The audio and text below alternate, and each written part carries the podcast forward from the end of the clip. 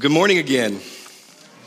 I say again because it's my uh, third time preaching here, and I was just you know telling these lovely folks over here. It's just been such a privilege and honor to come here uh, and just not only preach, but just to get to know y'all and to be able to um, uh, just feel so loved and welcomed every time we come here.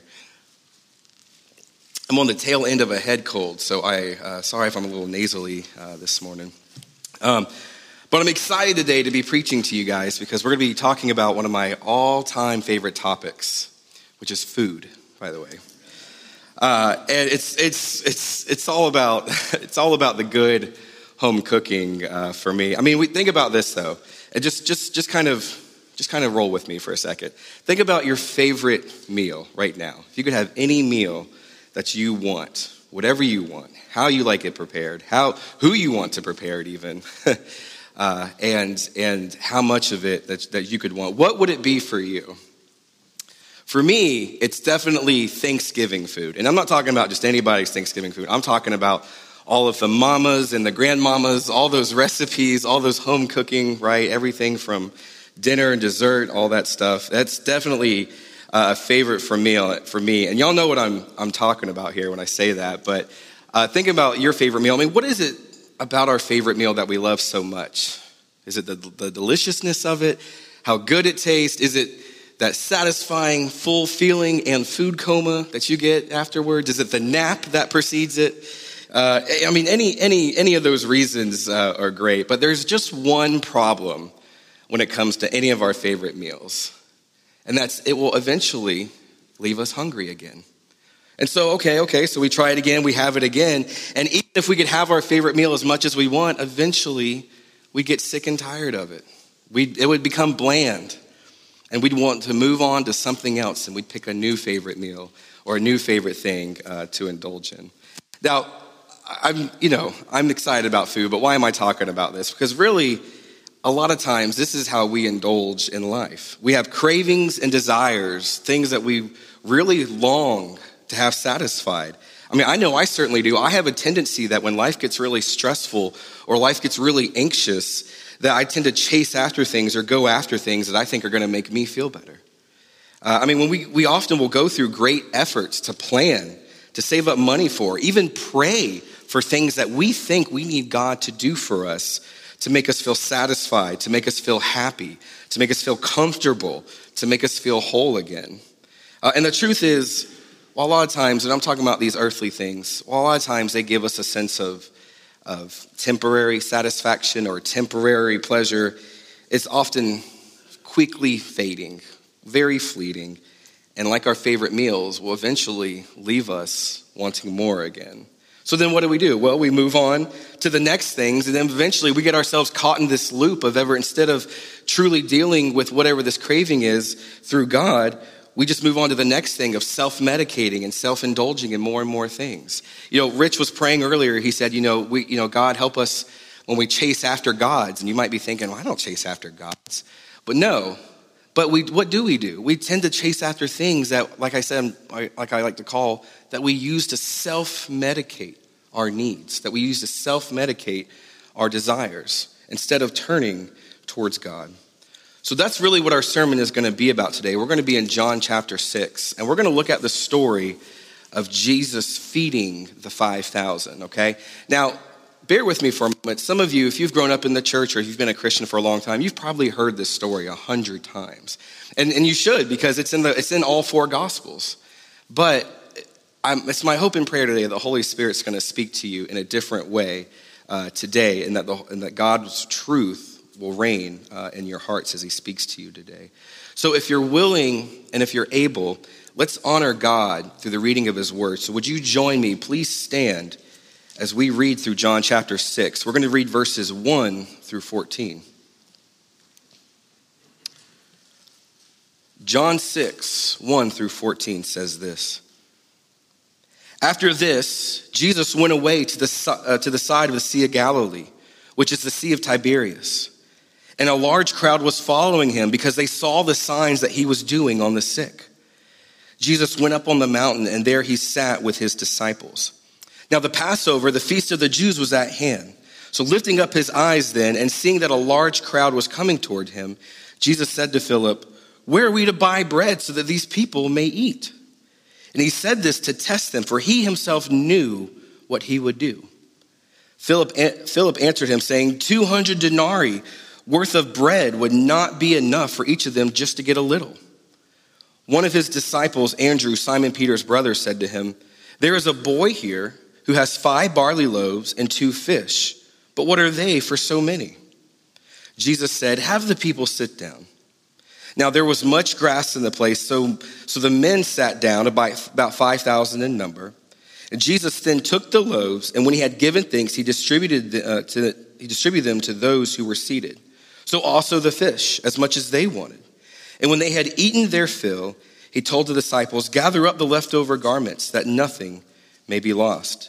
So they gathered them, filled 12 baskets with fragments from the five barley loaves, and left by those who had eaten.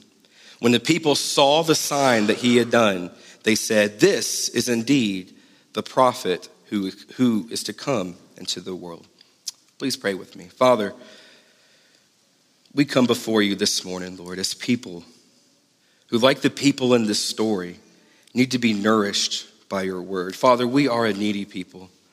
There are things that trouble our minds during the day and things that we think about at night when we rest our head on our pillows that keep us up. Lord, you know what these things are. So we pray this morning, Father, that you would help us to see how it is that you ultimately fulfill our needs through your word, how you ultimately fulfill our needs through you. Would your Holy Spirit speak to us now? In Jesus' name we pray. Amen. Please be seated.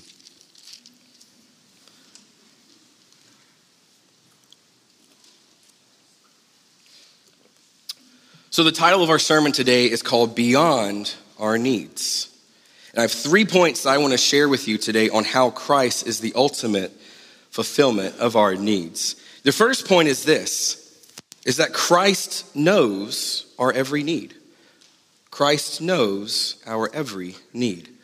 So, in this story that we just read, Jesus is being followed by a very large crowd because he's been doing these signs and miracles all throughout the place. And as the, the more he does, the more people that just kind of come along and want to see what this Jesus guy is all about and what it is that he's up to.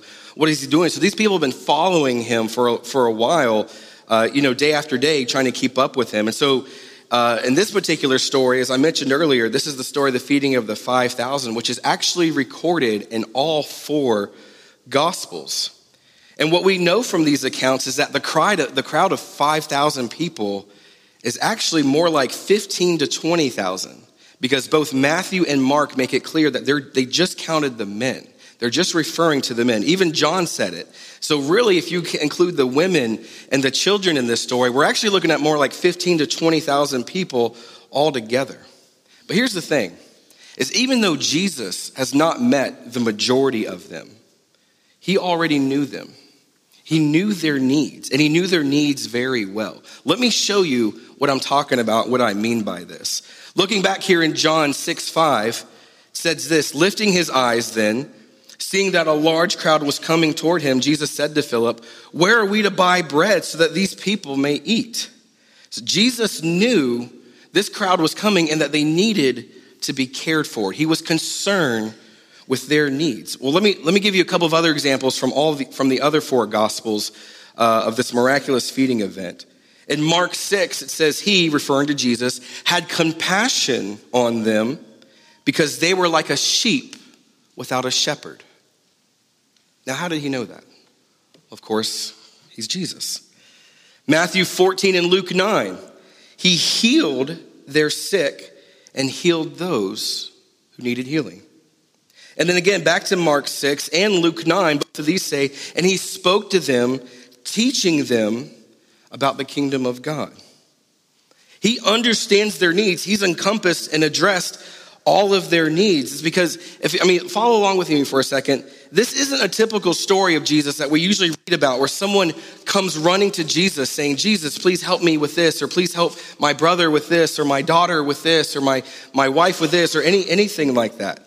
None of the four gospels even tell us in the story that people had to first come to Jesus and plead to them before he even understood what their needs were. He already knew, and, he, and his compassion, as we read, was already thriving for these people. Before the crowd could even catch up to him, he already knew and desired to care for the needs of them. And listen, we're not just talking about hungry bellies, okay? That's what the crowd might be thinking about. We're not just talking about hungry bellies, we're talking physical needs, mental needs, emotional needs, spiritual needs. And I just want to emphasize this because this is such so important is the way Jesus responds to this, these needs. In Mark 6:34, he went ashore, he saw a great crowd, and he had compassion on them because they were like sheep without a shepherd.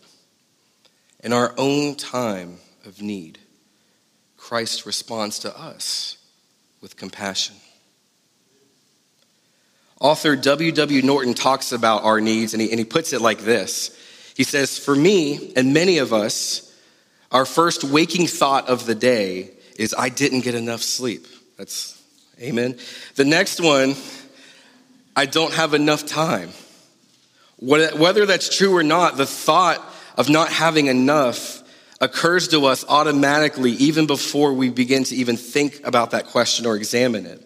We spend most of our hours and our days of our lives hearing, explaining, complaining, or worrying about we don't have enough of blank. Norton continues, he says, Before we even sit up in bed, before our feet touch the floor, we're already feeling inadequate, already behind, already losing, already lacking something. And by the time we go to bed at night, our minds are racing with thoughts of what we didn't get or what we didn't get done. We go to sleep burdened by those thoughts and wake up to that feeling of lacking. This internal condition, this mindset of scarcity, lives at the very heart of our jealousies, of our greed, of our prejudice, of our arguments with life.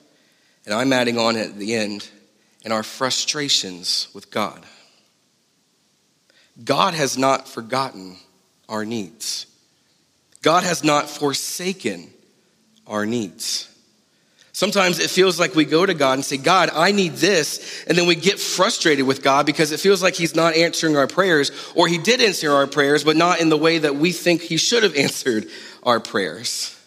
And if you're somebody today or you're feeling this way, I can't tell you how or when or why God is or isn't answering your prayer yet, but I can tell you this is that God has a plan, God has a will, and I assure you without a doubt that his plan and his will will be bigger and better than anything any of us could ever come up with for ourselves.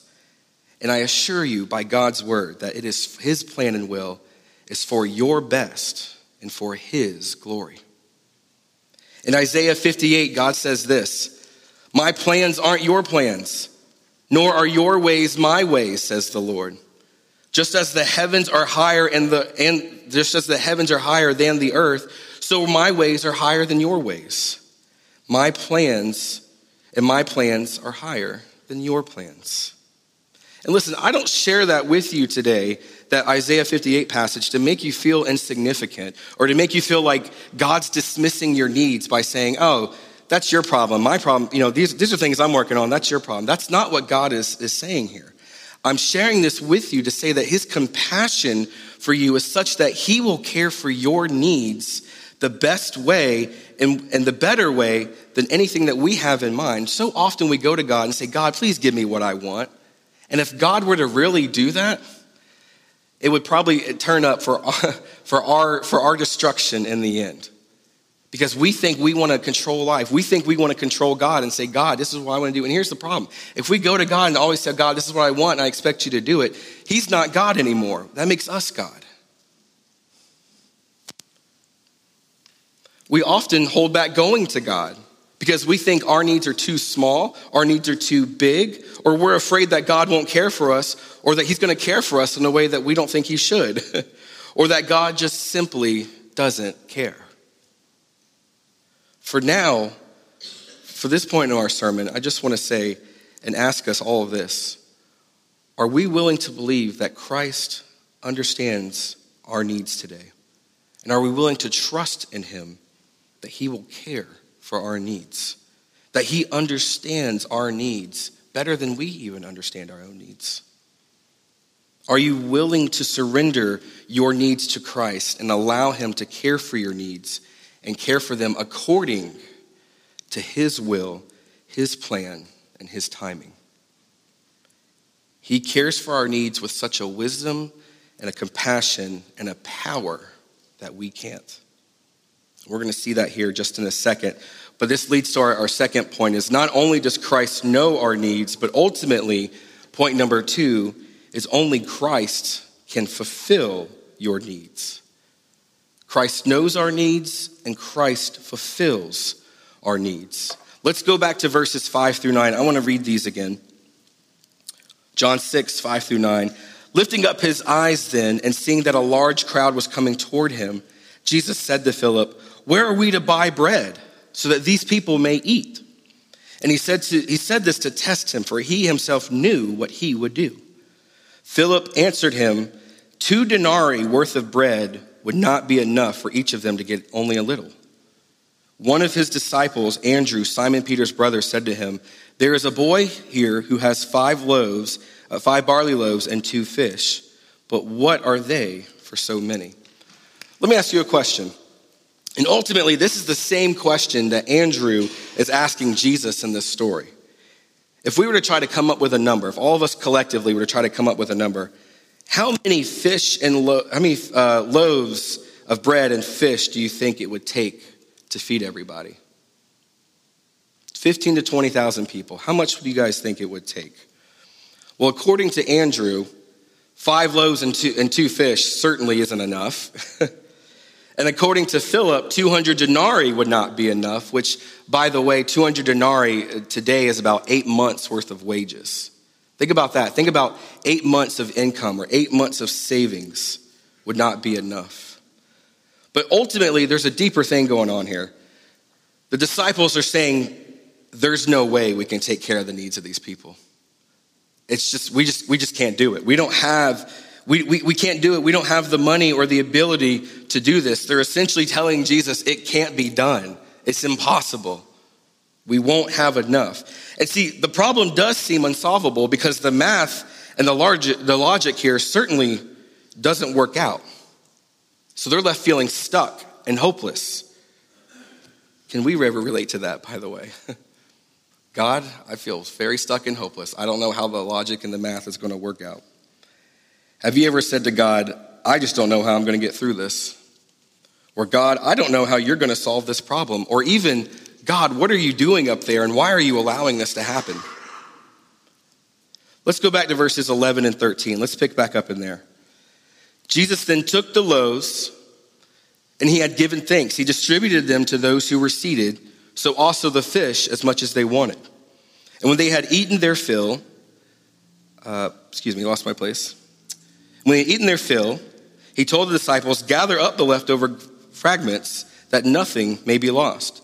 So they gathered them up and filled 12 baskets and fragments from the five barley loaves left by those who had eaten. You see, the real problem here was not Christ's ability to take care of the needs of the people. The problem is that the disciples were still thinking at an earthly level.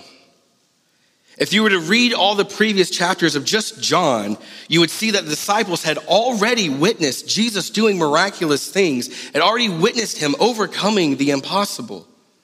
And yet, even now, there's still doubt. There's still disbelief. There's still a lack of faith in what Jesus can do. Their faith, though, seems to be coming from themselves and their understanding trying to determine how they will solve the problem through their own means.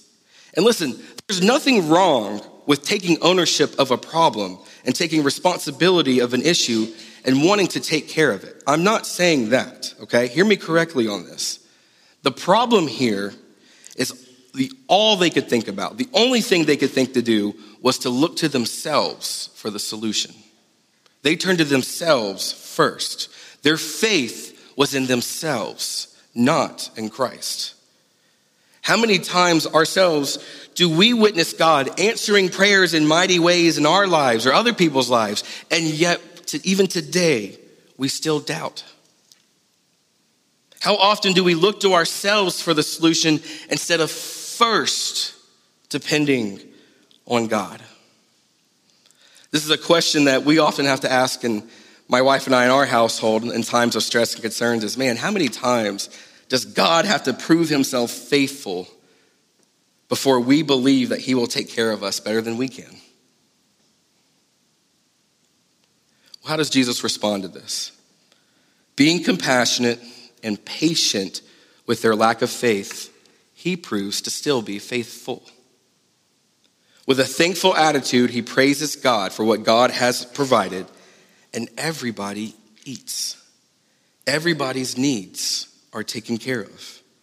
And not only does everybody get to eat some, John says in verse 11, they had their fill. In other words, they got as much as they wanted. Thinking about back to your favorite meal, as much as they wanted. And even though everyone got as much as they wanted, there was still food left over. And that amount of food was even more than they began with. Verse 13, they started with five loaves and two fish, and they ended with 12 baskets of leftover food. It doesn't make any earthly or logical sense. Yet Jesus proved faithful and provided for their needs. And not only just provided, he blessed them abundantly. We call that God math, by the way. He cares for our needs and our wisdom with such a, uh, sorry, he cares for our needs with such a wisdom and compassion and power that we can't. There's a story that, that relates to this, a true story, and I, and I want to share it with you. In the latter half of the 17th century, German preacher August H. Francke founded an orphanage to care for homeless children in Halle. And Francke was desperately in need of funds to carry on his work for the orphanage and provide himself with meals. So one day, a destitute Christian widow came to his door begging for just a single gold coin. But because of his financial situation, Frankie politely told her he couldn't help her. So the woman broke down and began to weep and sob at the doorstep of the orphanage. So Francke moved by her tears, asked her to wait as he went patiently, or as he asked her to wait patiently as he went to his room to pray. After seeking God's guidance in prayer, he felt that the Holy Spirit wanted him to change his mind. So, trusting that the Lord would meet his own needs, he gave her the only gold coin that he had. Two mornings later, he received a letter of thanks from a widow. She explained that because of his generosity, she asked the Lord to shower the orphanage with gifts. So that same day, Frankie received 12 gold coins from a wealthy lady, followed by two more from a friend in Sweden. Additionally, he was later informed that the orphanage would receive 500 gold coins from the estate of Prince Württemberg. And when he heard this, Frankie wept in gratitude because in trusting God to provide for his needs, he had been enriched and blessed, not impoverished. God math. Christ knows your needs and knows how to meet them. And when we follow Christ, we place our faith in him. He is our ultimate provider, and he is always faithful to take care of us, even when we're often at times not faithful to him. And sometimes we don't even recognize it because what do we do? We applaud ourselves as if everything we have is the result of our own doing, our own efforts, and our own hard work. And please don't misunderstand me again. I'm not saying that you should never work to provide for yourself or for your family. I'm also not saying that God is going to grant you everything you crave and desire. Neither of these things are biblical. But in fact, God calls us to care for the responsibilities. He calls us to care for the possessions, and He calls us for the care for the people, but these are all things that He has given to us. So, what I am challenging you to do, though, is ask yourself, as God has called you wherever you are in life right now, whatever responsibilities you have, whatever opportunities you have, whatever possessions you have, whatever people God has given to you to care for, are you ultimately placing your faith in yourself or are you first placing your faith in God?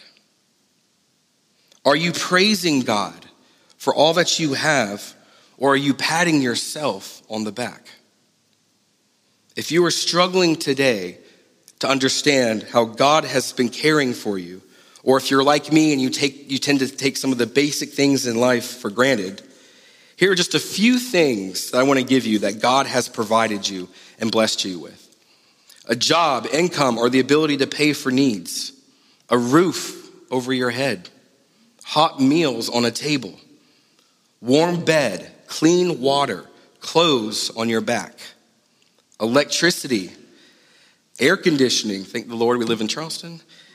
Heat, transportation, friends, family, loved ones, opportunities, special moments, memories, peace, joy, hope, love, mercy, and grace. Answered prayers, and specifically for Eastbridge Church prayers, support, and encouragement from the entire presbytery, men willing to proclaim the gospel, and a new pastor. God has certainly been generous and caring for all of us. And we need to understand, though, that, listen, we've been talking about God providing for our needs, but that's not the end game here. God desires to care for our needs. Christ desires to care for us, but he desires to care for us more than just our needs. Which leads us to our last point today. Is only Christ can sustain you beyond your needs. So he knows our needs, he fulfills our needs, but he also, only Christ, can sustain us beyond our needs. Going back to our story, the next day, Jesus got in a boat and crossed the lake. Jesus, I'm sorry, Jesus' disciples got in the boat and crossed the lake. Jesus walked around and met his disciples on the other side. So the large crowd who had been uh, blessed by the filling of the food came back the next day to, to where Jesus had performed that miracle, only to find that he left. So they were confused as to where Jesus went, so they decided, let's go get some more food. So they got in boats, I'm ab living, but they got in some boats and they left across the lake to go find him out or go seek him out. Now, we didn't read this earlier, but let's look at, at John 6, 25 through 29 to see what happens next. John 6, 25 through 29. So, uh, just picking up where the crowd finds Jesus. So, when they found him on the other side of the sea, they said to him, Rabbi, when did you come here? And Jesus answered them, Truly, truly, I say to you, you are not seeking, you are seeking me not because you saw signs, but because you ate your fill of loaves. Do not work for the food that perishes, but for food that endures to eternal life, which the Son of Man will give to you. For on him God the Father has set his seal. So they began to say to him, What must we do? Uh, I'm sorry, what must we do to be doing the works of God? Jesus answered them, This is the work of God, that you believe in him who, has, who he has sent. I wonder if you caught what Jesus said to the crowd. He'd never answered their question that they had on their mind about when and how he got to the other side of the lake, but rather, he addresses their heart issue and calls them out on their motives for seeking him out. Verse 26 Truly, truly, I say to you, you are seeking me not because you saw signs, but because you ate your fill of loaves. Do not work for the food that perishes, but for the food that endures to eternal life, which the Son of Man will give you.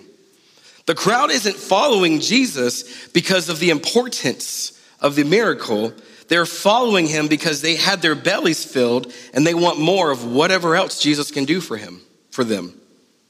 They want Jesus for his materialistic provisions to them. They missed the significance of the miracle.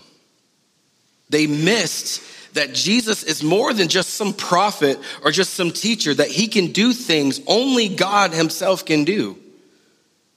He comes not just to fill their bellies, but to fill their hearts. Not just to heal their bodies, but to raise their spirits from the dead and fill them with life. The crowd, and don't miss this, is so self focused that they can't see how their earthly desires and earthly cravings are blinding them to their greater need. They're not just lacking physically here, they're lacking spiritually. Verse 27 Do not work for the food that perishes, but for the food that endures eternal life, which the Son of Man will give you.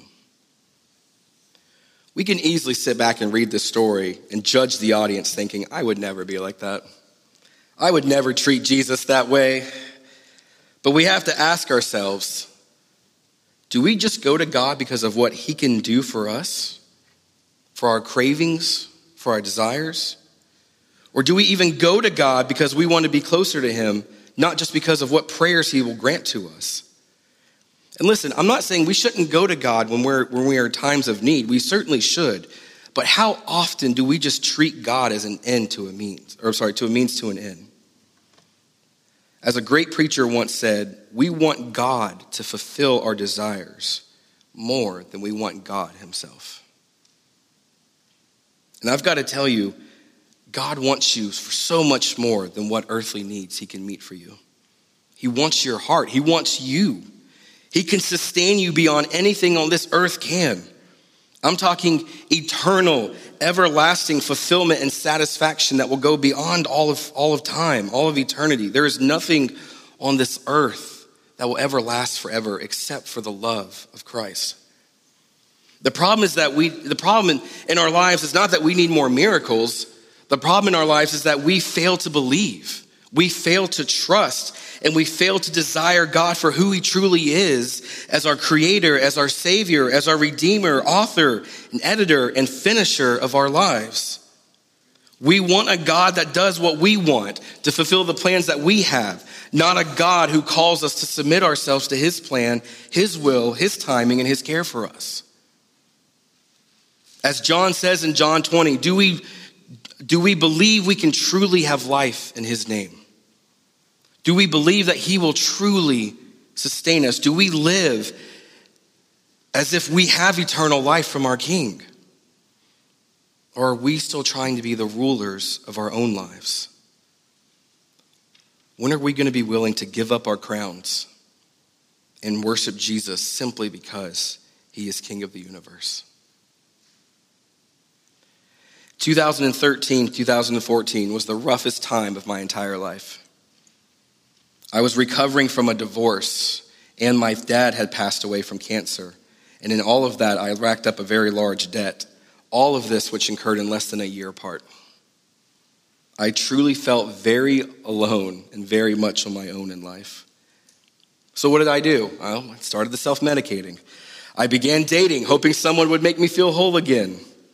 I made new friends, hoping they could feel the void of loneliness in my heart. I looked for ways to, to heal my wounds. And listen, after dates not panning out to anything, well, till now, after dates did not pan out into anything, after friends that couldn't heal the wounds in my heart, after no amount of material things that I was buying to try to fill that hole, nothing was working. Nothing was healing me. And I began to feel absolute rock bottom. I was stuck much like our disciples were. Sitting there alone one night trying to figure out how I even got myself here, I realized that the only thing left to do that I could do, that I should have been doing, was simply pray and depend on God. And as I began to pray, God spoke to me and helped me to realize that I just didn't need to pray for my circumstances, but I needed to pray for my brokenness and failure to follow Him. I needed to pray that God would draw me back to Him after I walked away and tried to do so many things on my own. And even though I lifted up my circumstances to God, it was ultimately God who lifted me up out of the pit into His marvelous grace and sustained me. I really thought I needed healing from debt and divorce and grief, and I did. I really did. But the greater healing was God restoring my heart back to Him. And in the end, there was no self medication, no remedy for me apart from Christ, because ultimately He fulfilled me beyond my basic needs. So, as we get ready to close out here in a moment, I want to remind you of a couple things we've, we've talked about today. First, God knows our needs, He knows your needs. He hasn't forgotten you and He hasn't forsaken you. In fact, He knows our needs better than we do. Secondly, His compassion for you is such that He wants to care for your needs. But we have to be willing to surrender them over to Him and depend on Him first and trust that He will provide for us in accordance to His will, His timing, not our own. We must first look to Him before we look to ourselves. Lastly, God not only wants to care for you, He desires your heart. He desires to show you an eternal love and mercy and grace and everlasting life that is found in Him alone. I don't know what your needs are today. I don't know what you've been going through. I don't know what you've been struggling with, but guess what? He certainly does. And whatever need you have, whatever you're going through, whatever craving or desire that's going unsatisfied, whatever wound that you've been trying to self medicate, whatever hole you keep trying to fill, the good news is that there is no greater hope, no better healing, no better satisfaction than you can have in being in Christ. He can sustain you not only today for your needs, but for all eternity. Are you willing to place your faith and trust in Him rather than yourself? Let's pray. Father, we come before you this morning as such a needy people, but God, you are so good to us. Even in the moments and the times when we don't understand what's going on, how we got here, how this could happen, or even in the moments when we don't understand or we're waiting patiently for you to answer a prayer. Father, we know from your word, we know from following you that you are always faithful to us. So this morning, Lord, we come before you to lean on you, to depend on you, but also to say thank you.